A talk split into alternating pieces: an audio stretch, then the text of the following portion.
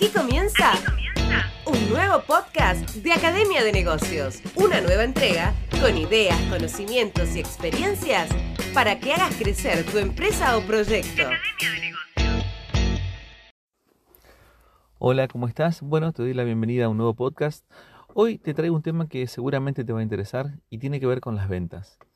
Este tema que tiene demasiadas versiones según quien lo aborde, pero todos estamos de acuerdo en que la venta es, sin lugar a dudas, el elemento fundamental de cualquier negocio, de cualquier proyecto, de cualquier emprendimiento que uno quiera generar. Yo siempre digo que por más que uno tenga una buena idea, de hecho, por más que uno tenga un buen producto, en la medida que ese producto no se venda y no podamos generar esa transacción de entregar un producto y recibir a cambio dinero, eh, realmente no hay ningún negocio que pueda prosperar. La venta, en esencia, sigue siendo la misma que hace muchos años. Esta concepción de, transacción, como recién decía, sigue estando vigente y de hecho muchos todavía entienden la venta desde ese punto de vista. Casualmente, la semana que viene estoy dando un curso de, de ventas con una nueva mirada, una nueva perspectiva, más ayornado, porque sin lugar a dudas la venta, como lo vamos a ver en el capítulo de hoy, tiene que ver mucho con relaciones humanas. Y las relaciones humanas, como tanto, en los últimos años, pero en la vida misma, hace que las relaciones vayan siendo diferentes, vayan siendo distintas, nos comportemos diferente, empecemos a tener opciones variadas que hacen que la, digamos, el proceso de la venta en sí mismo eh, se torne cada vez más complejo, no desde el punto de vista de la dificultad, sino complejo desde el punto de vista de todas las variables que intervienen en el momento de la decisión de la, por parte del consumidor, digamos, en elegir un producto o no. Eh, si bien hoy no vamos a desarrollar técnicas de venta, ni, pasos de, procedimientos, ni nada, sí me gustaría que empecemos a, a, entender la venta y entender básicamente por qué digo yo que muchas cosas han ido cambiando. Hoy estamos en el año 2022. Mientras yo grabo este podcast han pasado un montón de cosas en los últimos años, por ejemplo una pandemia, pero más allá de eso también es cierto que el mundo venía cambiando. La aparición, o mejor dicho, la irrupción del mundo digital la, ha cambiado, por ejemplo, las formas en que nos comunicamos, han cambiado la forma en que la gente mm, analiza opciones antes de comprar, ha cambiado también la forma en que las marcas interactúan con los clientes y todo este nuevo ecosistema, digamos, lo que hace es que los vendedores hayan, digamos, mm, virado en cuanto a su función desde alguien que era básicamente el encargado de vender hacer hoy un proceso, un componente que nadie dice que no son componentes fundamentales, pero sí forman parte de un proceso un, poco más amplio. Em, si tomamos cualquier rubro, por ejemplo, tomemos el rubro automotor, años antes de la irrupción del mundo digital, el proceso de compra de un auto, por ejemplo, arrancaba en el concesionario.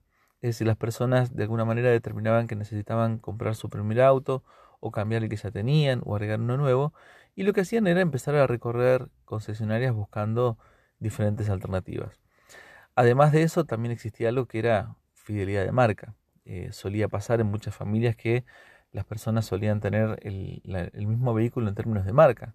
Por ejemplo, aquellos fanáticos de Ford o aquellos fanáticos de Chevrolet o los fieles a la marca como Renault, Peugeot, este, Fiat, cualquier otro, por lo general lo que hacían era cambiar, una, digamos, cambiar de modelo, pero sostener la misma marca a lo largo del tiempo. Eso hoy ya no ocurre, básicamente porque la fidelidad es un concepto que ha quedado en desuso. Hoy los consumidores entienden que tienen la posibilidad de cambiar de marcas, de cambiar de opciones y van mirando en función de las necesidades que tienen. Sin embargo, como lo decía recién, antes uno iba al concesionario, el concesionario te mostraba el auto, te lo mostraba por dentro, por fuera, te hacía los famosos test drive y uno de alguna manera iba evaluando la compra en ese sentido, también influenciado muchas veces por el, por, perdón, por el vendedor que te daba algunas sugerencias técnicas o te manifestaba todas las ventajas que tenía un determinado vehículo. Sin embargo, eso no pasa hoy. Hoy la gente cuando determina que tiene la necesidad de cambiar su auto o de comprar uno nuevo o de incorporar uno nuevo a la familia, lo primero que hace es acudir al mundo digital ya sea a través de Google, ya sea a través de YouTube, ya sea incluso a través de las redes sociales, comienza a analizar opciones, comienza a interactuar con las marcas, analiza precios, ve test drive en YouTube, este, consulta foros viendo cuáles son las problemáticas que tiene un determinado auto, ve las ventajas y una vez que analiza eso, ya va directamente al concesionario con un montón de información que incluso a veces supera hasta la misma información que el vendedor tiene. Este ejemplo lo que quiere demostrar es que la venta ha virado en su proceso y de hecho cuando esta persona compre su auto también va a ser un próximo influenciador de un futuro cliente de este vehículo.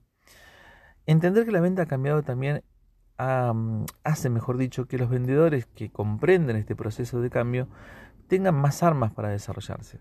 Por ejemplo, utilizar las redes sociales como forma de conseguir clientes, como formas de prospectar. También utilizar las redes sociales como, por ejemplo, caminos más cortos para llegar a los clientes que realmente están interesados en, en los productos que venden. Esto de tomar la guía telefónica o tomar bases de datos para empezar a llamar clientes o visitarlos es prácticamente una técnica arcaica, no solamente porque carece de sentido en un mundo digital, sino que además genera un desgaste impresionante en la labor del vendedor que se esfuerza demasiado por lograr pocos objetivos cumplidos.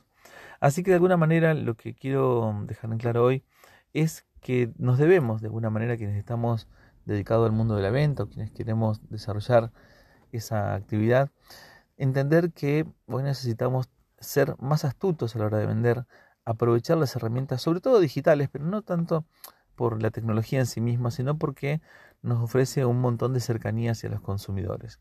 Em, también pensar que los consumidores han cambiado, entender de alguna manera que los consumidores se dividen entre aquellos que usan un producto y que son muy, a veces muy diferentes a los que los compran, los que los pagan o los que deciden. Entonces también saber a dónde tenemos que vender. Claramente, por dar un ejemplo, si yo comercializo zapatos para niños, está, tengo que convencer a los padres que van a ser quienes van a comprarlo y no tanto a los niños. Pero también entender que en el uso también necesitamos este, tener ese entendimiento. De alguna forma, la venta, como les vengo diciendo a lo largo de este capítulo, está cambiando, está modificando y la idea es que este podcast de este momento sirva como un disparador para los próximos al menos cuatro podcasts siguientes donde vamos a analizar cada una de las etapas tradicionales de la venta a través del famoso proceso AIDA, que claramente no lo he inventado yo, este, pero sí hoy hay que entender que el proceso AIDA ha modificado no su esencia, pero sí la forma en que tenemos que abordarlo. La idea no solamente es entender la venta, porque de alguna manera el estudio de los procedimientos por cómo se comporta la gente, cómo analiza, cómo compara y finalmente cómo decide comprar o no un determinado producto, es lo que a los vendedores nos va a terminar brindando la posibilidad de potenciar nuestras habilidades, están ya sea las habilidades de seducción, las habilidades de negociación, las habilidades para abordar a un nuevo cliente y todas aquellas vinculadas con cómo presentamos un producto, cómo lo mostramos, cómo lo comparamos, cómo hacemos que el cliente pase de un simple interés a una eh, situación de deseo, donde finalmente el cliente quiere y necesita un producto que nosotros le ofrecemos. Sin lugar a dudas, el objetivo final va a ser el cierre de la venta y lograr finalmente que esa venta se concrete.